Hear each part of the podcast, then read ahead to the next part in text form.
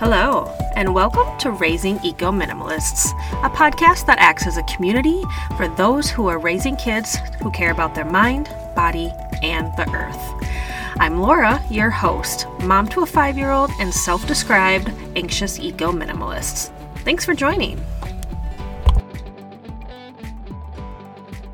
Hello, everyone, and welcome to the newest episode of Raising Eco Minimalists. Today, I am incredibly excited to be joined by Medina Eatman of Science Teacher Mom. Today, we're going to be talking about kids and the science connection, the importance of it, and different accessibility issues that prohibit some kids from accessing the science education that they should be getting. So, first, Medina, thank you so much for coming on the show today. Thank you, Laura, for having me. I'm so excited to get started.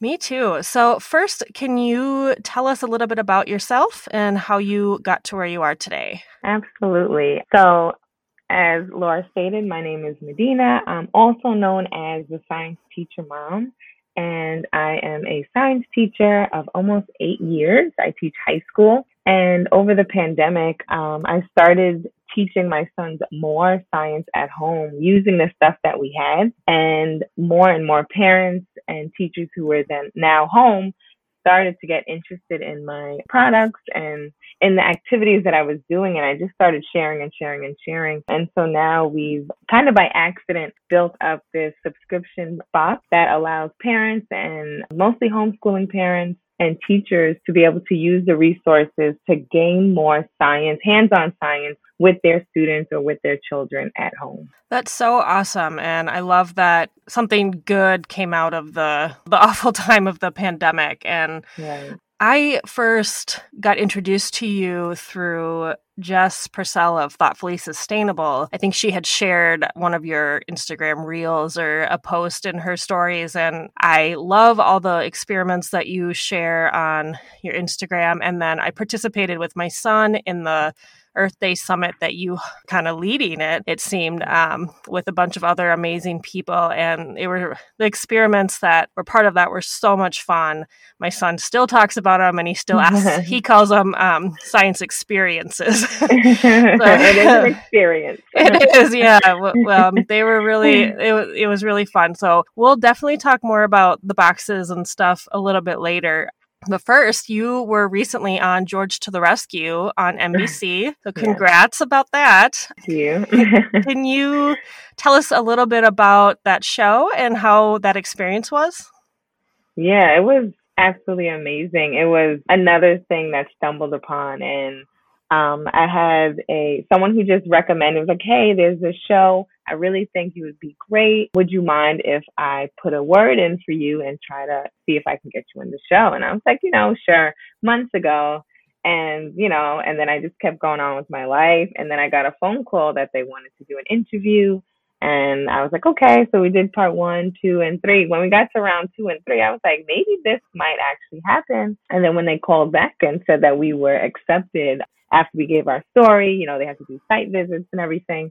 They went through the process of like looking through and what to see what we needed in order to make this experience better for us and so that we can continue going on. And so um, one of the things that we definitely needed and was looking for was more space because anybody who knows like boxes and items, products, if you have, you just need space for it. And so we were living for a couple of months with boxes in our living room and in the hallway and it's get, it was getting a lot and especially with toddlers everywhere yeah, wanting to climb and see oh. what's inside i was like i don't know if we can actually sustain like this. Yeah. We either need to pivot we need to change or we need to we need to decide and so from there they were able to help us really with that deciding factor like all right here's the space here's the inspiration space that you'll need so that you can continue.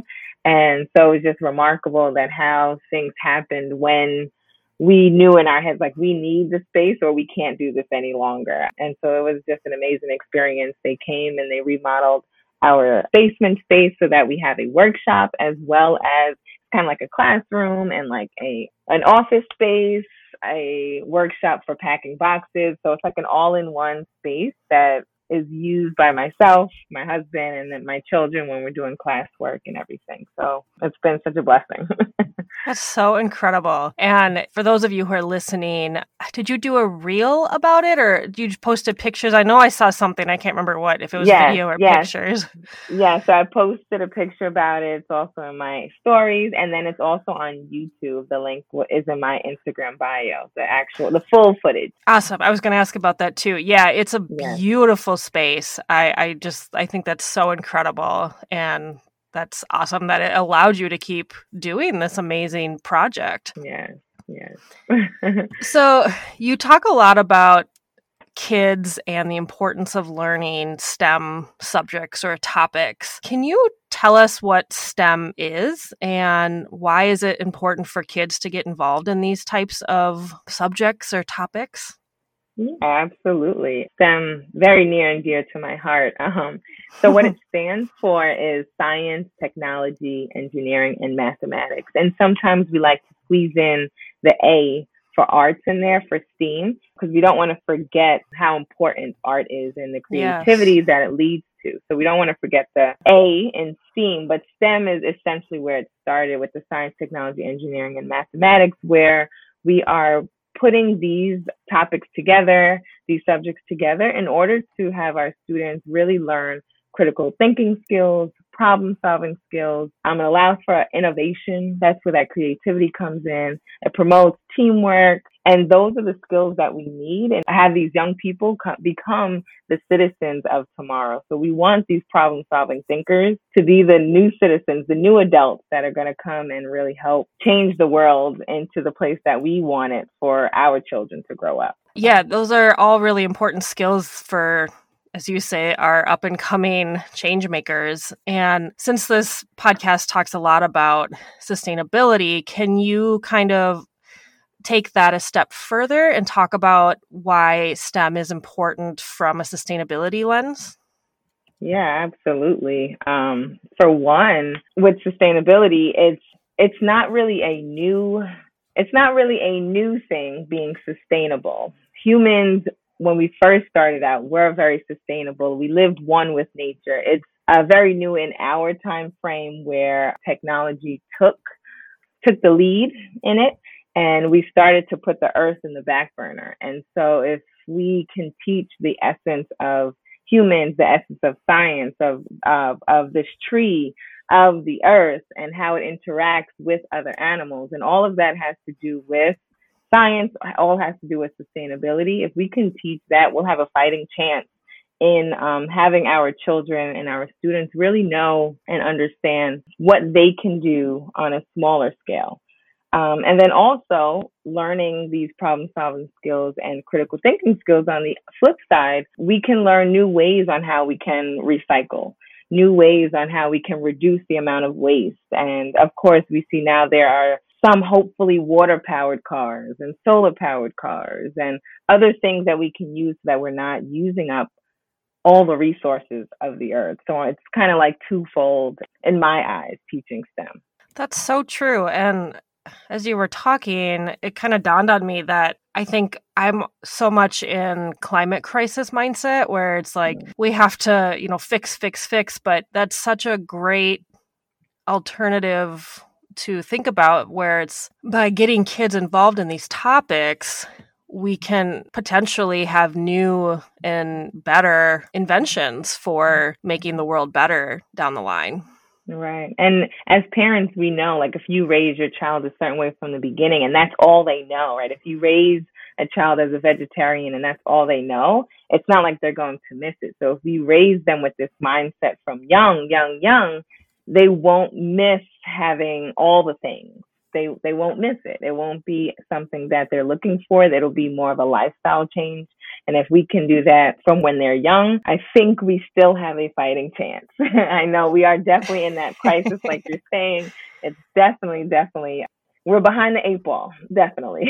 but I yes. still think we have a fighting chance if we can start with them young and they understand. And they're not too young to understand the world issues, the global issues. It's just how we explain it to them. Yes, that's such a good point. Now that we've you've shared with us the importance of getting kids involved with these topics and subjects, can you talk about some specific ways that we can get our kids involved, particularly at home, and for those of us who are not maybe not homeschooling or science literate? Yeah, absolutely. Um, one thing I love, I call it like kitchen science because most things, mo- everybody has access to a kitchen for the most part, and cooking is a science. And not saying like I'm I'm not a chef or anything, but every day we need to eat. And so if you think of it like this is everyday things that children need to learn, find the science in everyday wonders. Um, and so for kitchen science, for example, think of basic things you might have like baking soda and vinegar you might find in the kitchen. Even if you boil an egg, you can teach about physical changes versus chemical changes. And so just using the world around us to teach science I think makes it a lot more accessible for everyone. Um, instead of having to see all the beakers and the microscopes and everything, because you you can get there, and it's it's that's that is the cool part, definitely. But having them understand that science is everywhere makes it a little bit more. Uh, you can touch it, more tangible. And so even my sons will just look out the window sometimes, and they're looking for the moon and like, where's the moon? And they know their moon phases. So they're like, oh, is it a full moon? Just talking about it as if it's everyday conversation really makes it a little bit easier. And we know a lot more science than we think. A lot of adults think it's more complex than it is because maybe they didn't necessarily learn it in school, but everything we do is science. So even if it's like, if they're looking at a, a bee outside and sometimes we hear the story of the birds and the bees, right? You may not know the entire story, but you understand that, you know, this this bee is doing something. It's going from flower to flower, and that's science. And so my two year old, he is not afraid of anything, but he's definitely not afraid of bees either. We talk about bees and, and why they're important for the environment.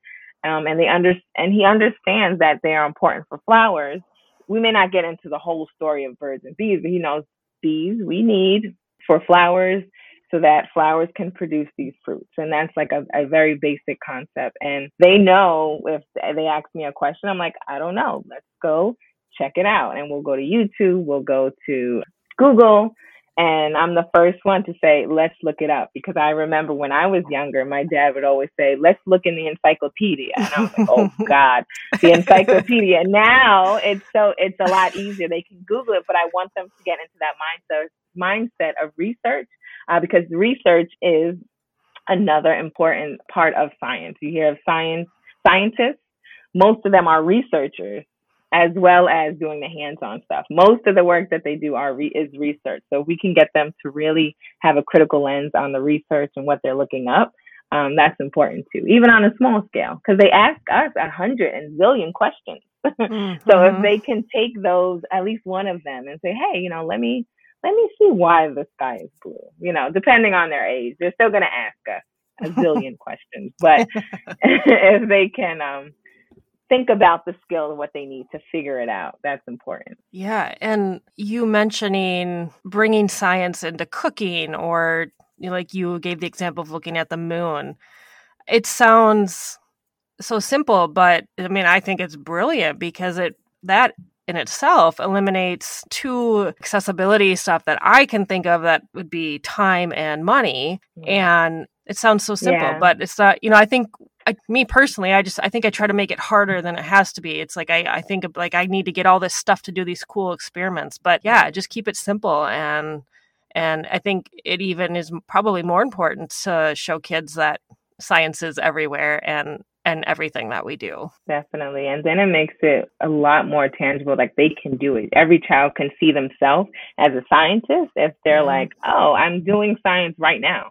Even while I'm, if they're on for children who like to do video games and stuff, right? Bringing in coding. There's science everywhere, science, technology, engineering, and mathematics that if we just mentioned it, they're like, oh, this is science too. I thought it was just fun.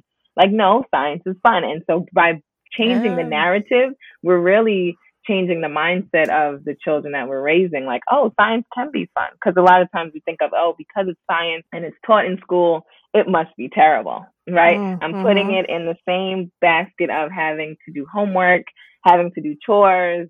And now I'm adding this to it. And if we change the narrative, my sons look at science as it's their reward. I'm like, all right, if once we clean the room, then we can do science.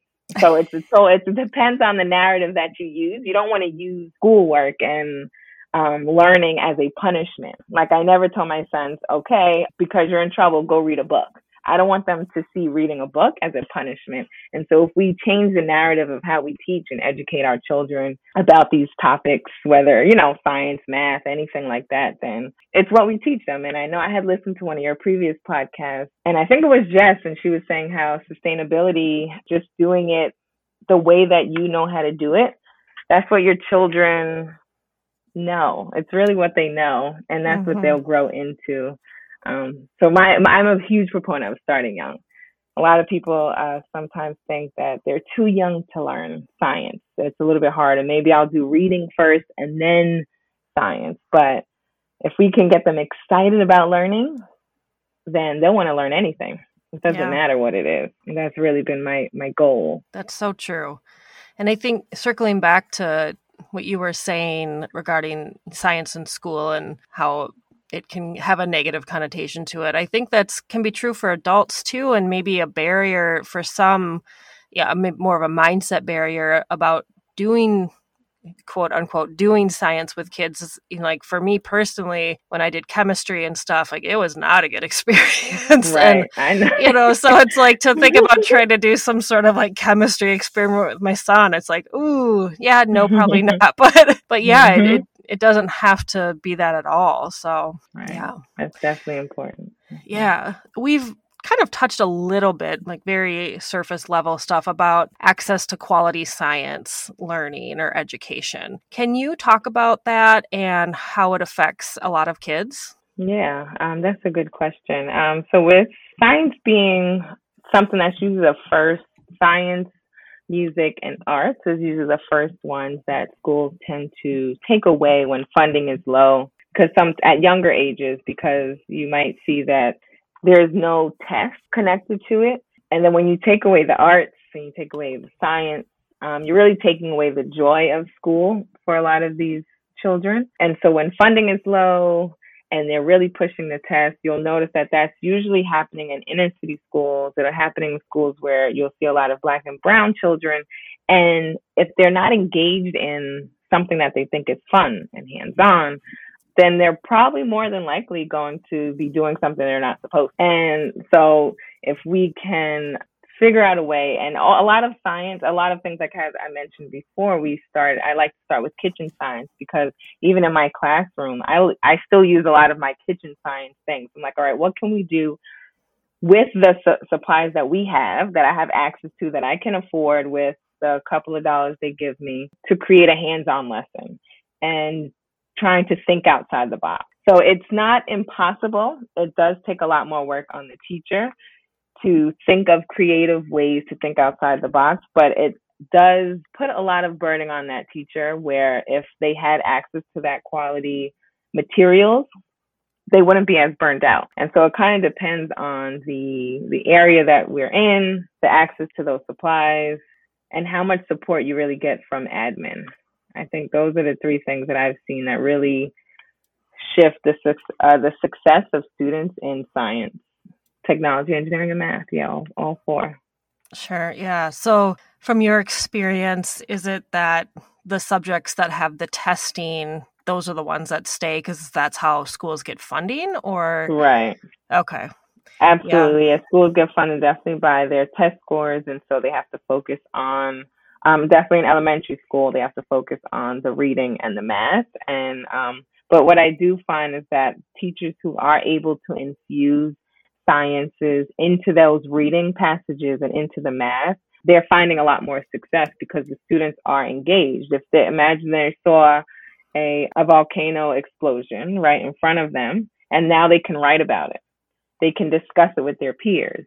Then they can take some data from it and they can add it up, right? So they're putting all the information that they're learning from the cool, quote unquote, cool science experiment that they did and now putting it with their reading and writing. Then they're also adding in the math to it. And so if there's, you know, if we can have that more, I think that that'll help with the success of bringing in the science in the younger grades so that they're not just solely focused on the reading and the math. Hmm.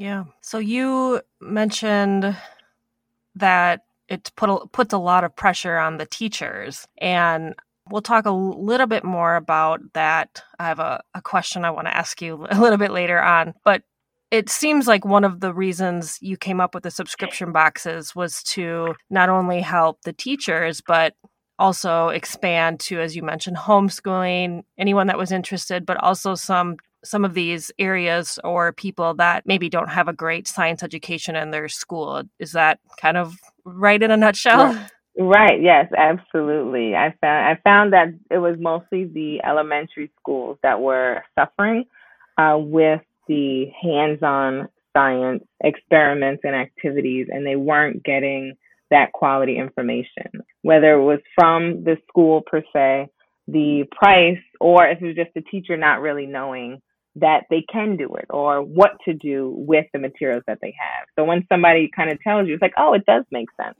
You know, oh, I can do this. Um, just to make it a little bit easier on the teachers who have to do everything. um, right. Especially elementary teachers who teach all the subjects. Mm. Mm-hmm. Um, so if someone can focus on the science for you, then you know definitely it just makes it a lot easier. Yeah, for sure. And your kids are split up by age group. So you've got your is it I think it starts at pre-K, right? Right, pre-K to first grade and then we have 2 to 5 and then middle school. And then each month it's a different theme.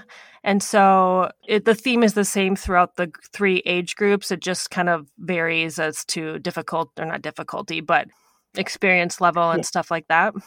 Yes, for the most part. The most variability we might see is with middle school because um, there's a little different. But between the pre K and first grade group and the two to five group, uh, second to fifth grade group, we'll definitely see a lot more similarities with the materials that's inside. It'll just be the tiered lesson plans would be a lot different. Got it. And what do you typically get with a box? So in a normal box, so you would get a four lessons, four worksheets, four bundles of worksheets, not just four worksheets, four bundles of worksheets so that it lasts throughout the month, as well as a video recording tutorial um, where I walk parents or teachers through the experiment so that they know what kind of to expect. Um, because I do understand that there are a lot of parents and teachers who are nervous about science and like, I can't do it, or I'm not sure, or I'm not comfortable.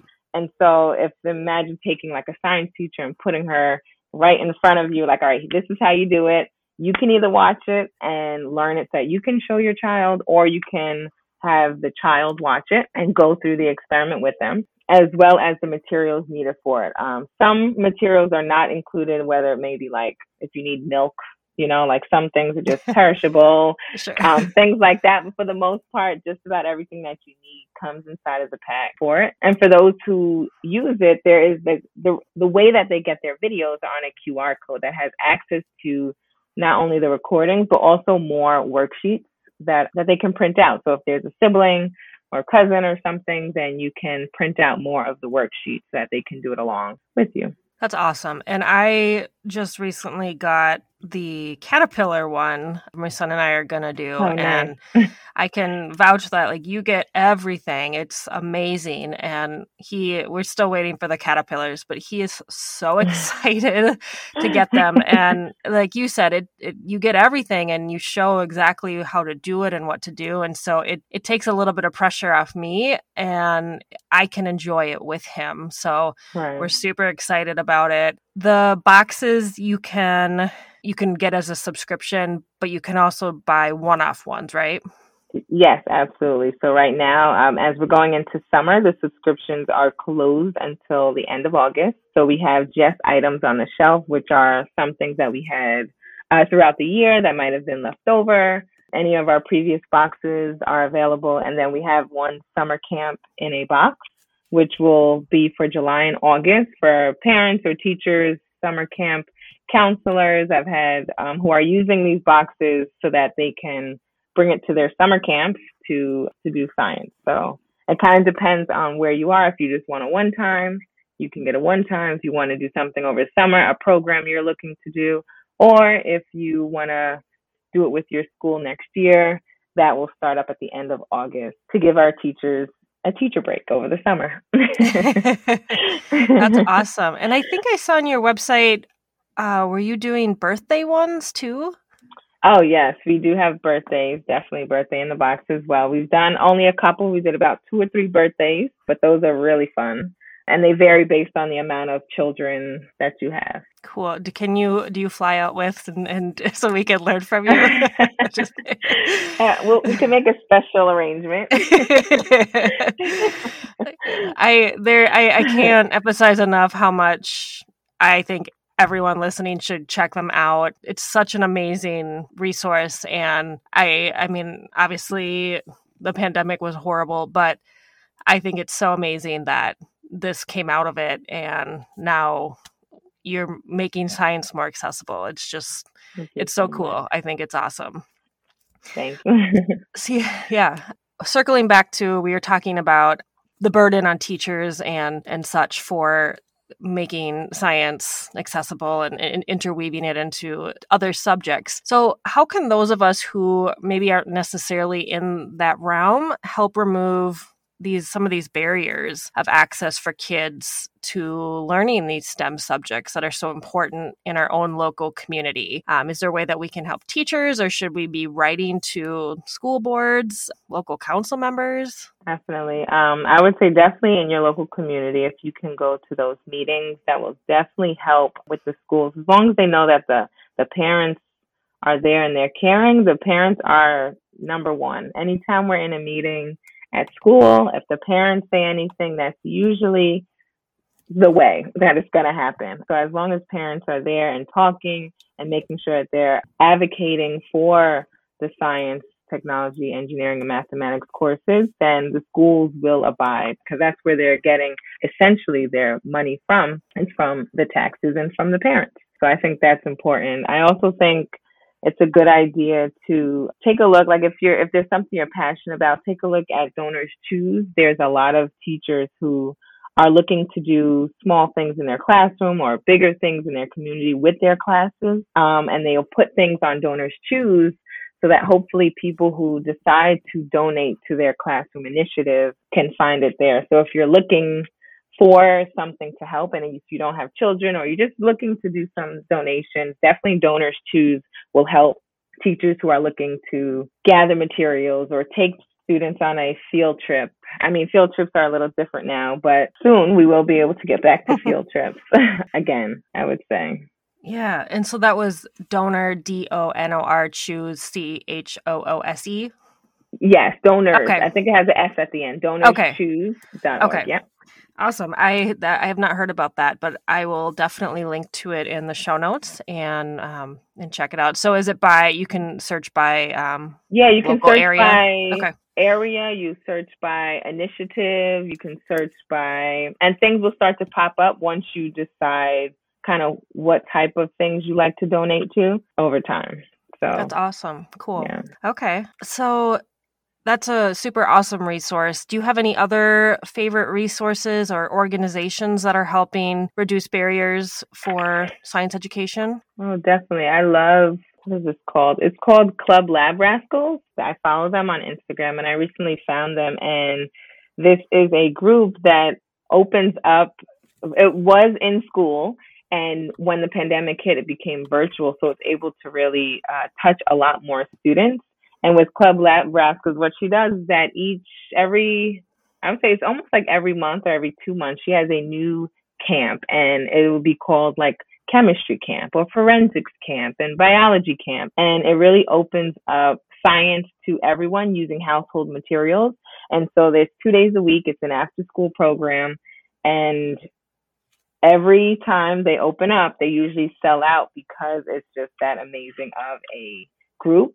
Um, and what they do focus on is making sure that the children in the group they're able to see black and brown scientists because a lot of times you may not see those in regular textbooks or in regular TV shows, and so it's helping to foster in that community that you can also see yourself as a scientist, and um, that's really important I know for me, for my sons to be able to see, like, you can see someone who looks like you as a scientist. It's not too hard. It's not too far fetched. And it's kind of like when you're younger and you're looking through a magazine and you see somebody who maybe is like a ballerina or a model and then, oh man, she looks, I want to look like that or I want to be like that. And so it's the same thing. If we want to put these really good role models in front of our children, that they want to be like that. And um, so I really, really love the, the program that she's doing. I think that'll be really beneficial for a lot of parents out there.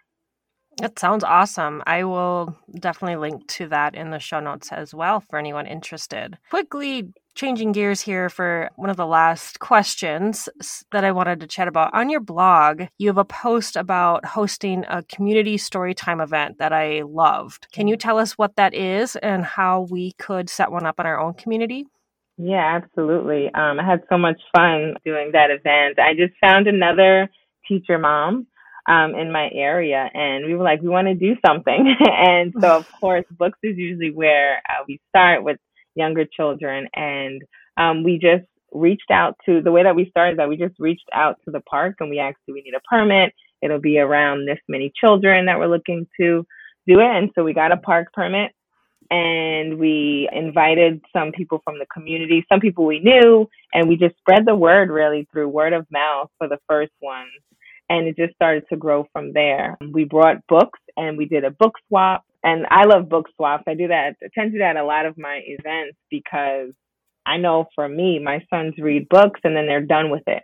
And I'm like, you don't want to read anymore? No, they read it a mm. gazillion times. And so instead of it just staying, staying right on our bookshelf and taking up space, I like to do a book swap because what's new to me is old to you and vice versa. And so if we can um, you know, we just sharing, kind of like sharing um, books. That was all pre-pandemic mm-hmm. when we shared a lot more things, but um, yeah, definitely recommend a book swap and a community book reading. And so we basically just uh, found, and then we found one author. So we did an author and two teachers, and we opened up the the playground mats and everything, and we did a a reading in the community of, um, and each one is a different theme. And so one of them was just talking about like caterpillars and animals, and we like to do a craft that goes with it. So it's really simple if you if you're looking to do something in the community. You really just have to reach out to the park or the area that you're going to be, depending on the amount of uh, people that you might have attend. But other than that, it was really just bringing yourself, and bringing the books. We had our mats, and on some people we asked them to bring their own mats or blankets, and it was a, it was a pretty good time. Such a great idea, and you can make it as simple or as complex as you want. But it's such a great way to meet other people in your community, or have your kids meet other kids. And right. yeah, I, I just I thought that was so cool. It was such a great idea.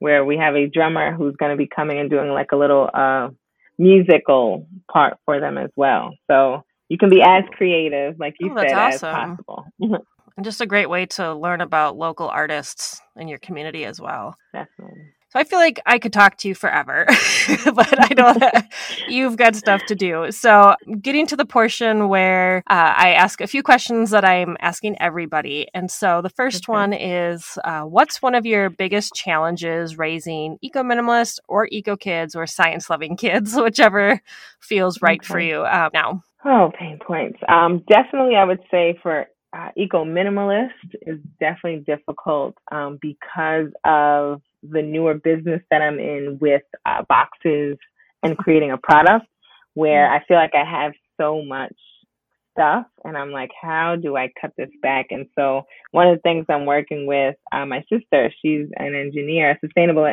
sustainability engineer, is how can we cut back on all the stuff that we have for this business so that we're not doing damage like how mm. we, how we don't want to um, but still maintaining the product that the way that it needs to be and the quality that it needs to be and so doing that from that means is also in my house as well with my son if they see something learning like okay you don't need everything how can we reuse water bottles and they know now we don't really throw away water bottles or bottle caps and egg cartons we keep them and we reuse we we do a lot of our science using those recycled things so they know mm. once we have an extra water bottle from somewhere we're going to use it to do something science. So it's kind of exciting for them to do that. But that's still like why I have, I still have too much where I'm like, I have to purge, I have to get rid of this. so yes, that's probably our biggest pain point here is how can we go more minimal because it's too much. sure. Yeah. I can imagine that it would add up pretty quickly. But what a great resource in your sister to be able to tap Definitely. that knowledge. Definitely. So, uh, kind of another thing going along with sustainability is how do you balance those time savings and convenient items with, again, sustainability? Because they don't always go hand in hand. Right. Uh, well, the balance is such a good word uh, because we do we just try to balance. Um, certain battles we uh, can't fight. So, like right now, I could. My son is almost potty trained, and I don't want to um, have to rewash a reusable diaper for a two year old, almost two year old, because his he eats regular food. so his mm-hmm. feces is not like a newborn feces. Yeah, right. um, so I use diapers as I'm trying to get him out of out of pampers. And so one of those so certain battles I will fight and certain certain battles I would have to uh, like you said, like I have to balance and level load and mm. try to figure out what's best for us. And so picking my battles is really one of those things I think is how I balance. Certain things it's it's no, no, we're not doing this and other things are like, all right, I can't stress about this right now. Mm. We'll work on it, let's say in the next couple of months. Um, and yeah. especially with my toddlers being so still young and I'm like, all right, I can't do all the things right now. yep. Yeah, absolutely. And mental health is so important too. So Definitely. it, you know, get, that needs to be factored in. But that was at your, what you just shared is exactly our experience too. We started, when we really started looking at our waste, my son was, he had just turned two or was just about to. And, mm-hmm. uh, you know, it was not something where we were going to invest in a ton of cloth diapers and like you said i was not mm-hmm. interested mm-hmm. in learning how to do all that when i you know knew he was going to be getting out of diapers soon so right. yeah it's it yeah everything you said is so true yeah. are there any other resources about the topics that we covered today that you would recommend besides your own um, there's so many great science resources. There's, I mean, there's so many like TV shows that help. Um, I think parents who might be a little bit unwary about um, science and stuff that is just acts as an introduction. Mm. Um, like my sons love Storybots, and on mm. Storybots they ask a question um, at the beginning of each episode, and the question is things that children ask, but we may think is like easy, but children ask them like, um, maybe like, why does your stomach growl? And it'll be like questions that we're like, oh, we don't really ask, but children ask them and they go through the science of how, why does your stomach growl? And so even starting with a TV show or some form of technology isn't all bad. I know we have a very negative connotation sometimes to technology, but using it in a positive light or using it um, resourcefully, I think is in our best benefit because that's where the world is. So we can mm-hmm. channel our children and students to use it responsibly, like watching the shows that will really help bring them to the next level or using online resources. Like I love BrainPop. It gives them a little bit of whatever the topic is, it's talking about the moon, and then there's questions they answer about it, and there's something hands on they get. There's like a lot of different resources on BrainPop that I use in my classroom and I use it at home with my sons. And then, of course, subscription boxes are always great because they send you everything. And so I'm not only mine, but I have I have two other subscription boxes who come to me for my sons, and it just makes that process like I have one just for crafts and stuff, and it makes that process so much easier instead of me having to think about it, plan it, get all, get the stuff that I need. It's all there for me, and so using technology, using resources that you have that are near, whether it's local, whether it's at your library, going to pick something up. There's so many resources that you can you can kind of help foster the science, even if you're not ready yet to jump into doing science experiments, but having them ask those questions and get interested in it, I think is um, is is really cool and important. Yeah. And I will link to those in the show notes for anyone that is interested. So, all right. Last, can you share where people can find you, your website, and your boxes? Sure, absolutely. So if you want to chat with me, I'm on Instagram most of the day, Science Teacher Mom. um, and uh, my website is www.scienceteachermom.com. You can find uh, the subscription boxes there if you are interested in those for next year or if you're looking for something for the summer. And that's it. All right. Well, thank you so much for coming on and sharing about your boxes and all your wisdom about teaching and STEM and getting our kids involved in everything. I thoroughly enjoyed our conversation. So thank you so much. Thank you. I had a great time. I appreciate it. Thank you so much again for tuning in today. If you enjoyed the episode, please consider subscribing, leaving a review on Apple Podcasts, and sharing. These three things are the best way to ensure that the podcast reaches other people who are trying to raise eco minimalists. Additionally, you can find me on Facebook, Instagram, as well as the link to join the Facebook community group, all in the show notes. Finally, don't forget that you can become a member of the podcast and receive benefits such as extra bonus episodes, episodes a day early, learn about guests ahead of time, and lots more. The link to becoming a member or to find out more info is also in the show notes. Oh, and one last thing. Don't forget that in order for sustainable living to be sustainable, it has to be sustainable for you. Until next time, bye.